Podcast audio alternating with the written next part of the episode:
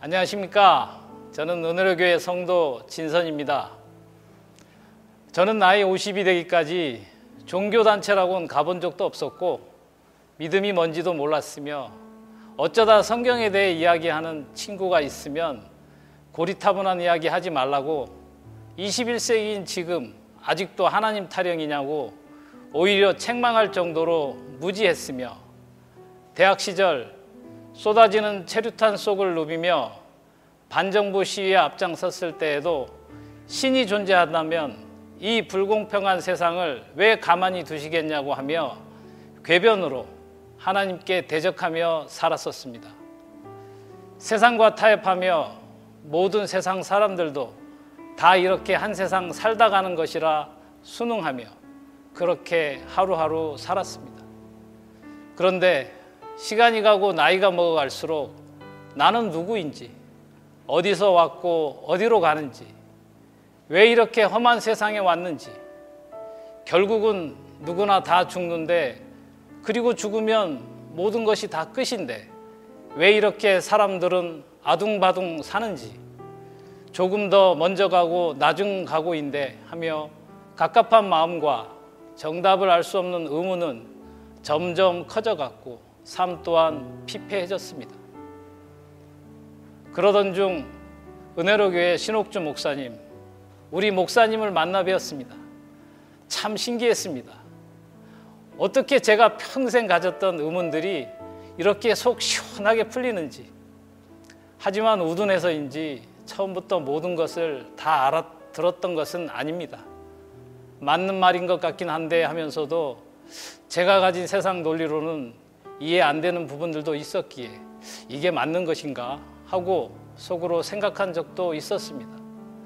그렇지만 놀라운 사실은 말씀을 받으면서 그 말씀을 통해 신기하게도 제 자신을 돌아보게 되는 것이었습니다. 사실 저는 착한 인간이 되어야 한다는 강박관념이 있었고 정말 죄 안 짓고 살고 있다고 생각해 왔습니다. 감옥에 가고 신문, 방송에 보도되는 사람들이나 죄를 짓는 것이라고 착각했던 것입니다. 그런데 말씀을 들으면서 제가 그동안 얼마나 많은 죄를 짓고 살아왔는지 그리고 지은 죄를 얼마나 쉽게 망각해 버리고 또 반복하고 반복했는지 자신을 돌아보게 되었습니다. 죄가 무엇인지 모르고 이 정도는 죄가 아니라고 아니하고 살았던 것입니다. 나의 일거수일투족을 하나님께서 지켜보고 계시다고 생각하니 어찌나 부끄러웠는지 정말 제 머리를 쳤고 가슴을 쓸어 안고 가슴을 쓸어 안고 많은 날들을 눈물로 보냈습니다. 더 이상 남은 삶을 이렇게 살면 큰일 나겠구나. 정말 하나님은 살아계시구나. 천국과 지옥은 분명히 있고 나는 죽어서 지옥 갈 수밖에 없는 그런 죄인으로 살아왔음을 알게 되었습니다. 그리고 말씀을 통해서 평생 저를 잡고 있었던 제 속의 귀신의 정체를 알게 되었습니다. 정말 경악하였습니다.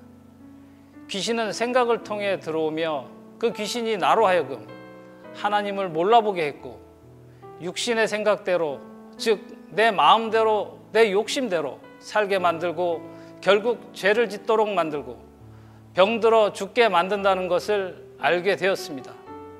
정말 그랬습니다. 나약하고 온전하지 못한 저는 겉으로는 누구보다 똑똑하고 지혜롭고 착하고 순수한 것처럼 했지만 마음속에는 항상 세상에 대한 욕심들로 가득 차 있었기에 이루어지지 않는 그 모든 것에 대한 불만 또한 너무나 크게 갖고 있었던 것입니다. 이 말씀을 만나지 못했다면 내 삶의 그 끝이 어찌 되었을까 생각하니 참 끔찍합니다. 하나님은 백성으로 하여금 세상에서 살면서 거룩하게 구별하여 살도록 하기 위해서 친히 율법, 즉 계명이며 지시이고 교훈이며 천국의 법을 세우셨습니다. 그리고 마태복음 18장 8절 9절에 내 손이나 발 그리고 내 눈이 너를 범죄케 하거든 찍어내 버려서라도 지옥에 가지 말고 영생하라고 명령하셨습니다. 그리고 2000년 전 하나님께서는 인간들의 속성을 너무나 잘 아시기에 당신의 아들을 육신의 모양으로 이 땅에 보내셨습니다. 하나님의 말씀을 지켜 순종 복종함으로써 영원히 죽지 아니할 영원한 몸으로 부활하시고 영생에 이르는 길을 증명하셨고 하나님을 믿는 자녀들로 하여금 거룩함 즉 영생에 이르는 생명의 길을 친히 보여주셨습니다. 그럼에도 불구하고 교만하고 어리석은 인간들은 율법은 지킬 필요가 없다는 말로 무시해버렸고 그래서 구약은 율법이요 신약은 복음이라고 제 멋대로 떠들어댔으며 더 나아가 예수님이 모든 죄를 다 지고 십자가에 죽으셨으니 우리는 예수만 믿으면 천국 간다고 성경 그 어디에도 없는 비진리를 아직도 가르치고 있으며 사람들을 헛된 믿음, 영벌의 길로 끌고 가고 있습니다.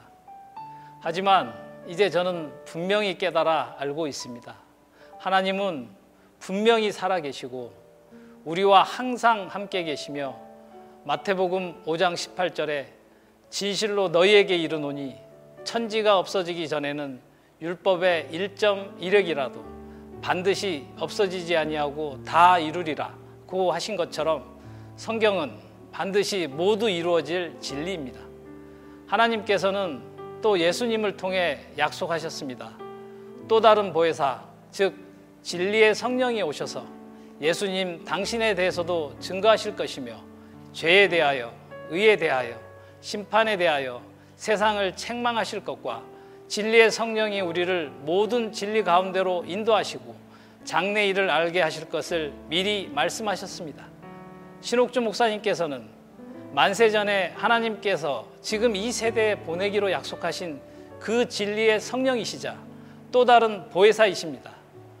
신옥주 목사님께서는 성경을 자세히 풀어 알게 하시고 모든 진리 가운데로 12년째 인도하고 계시며 저를 포함한 은혜로 교회 성도들은 진실로 하나님의 말씀을 보고 듣고 믿고 행동하였고 은혜로 교회는 성경적인 온전한 계획을 실행한 성경적인 교회입니다.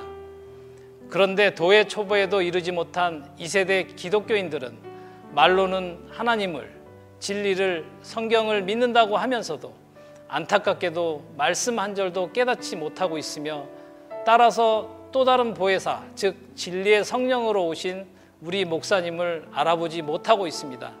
이는 현 세대 기독교인들의 영적 상태를 단적으로 보여주는 것이고 이 또한 성경에 이미 예언되어 있습니다. 하지만 분명한 것은 지금 이 시대가 구약 4천년과 신약 2천년이 끝나가는 기간으로 전 우주적인 일곱째 날입니다.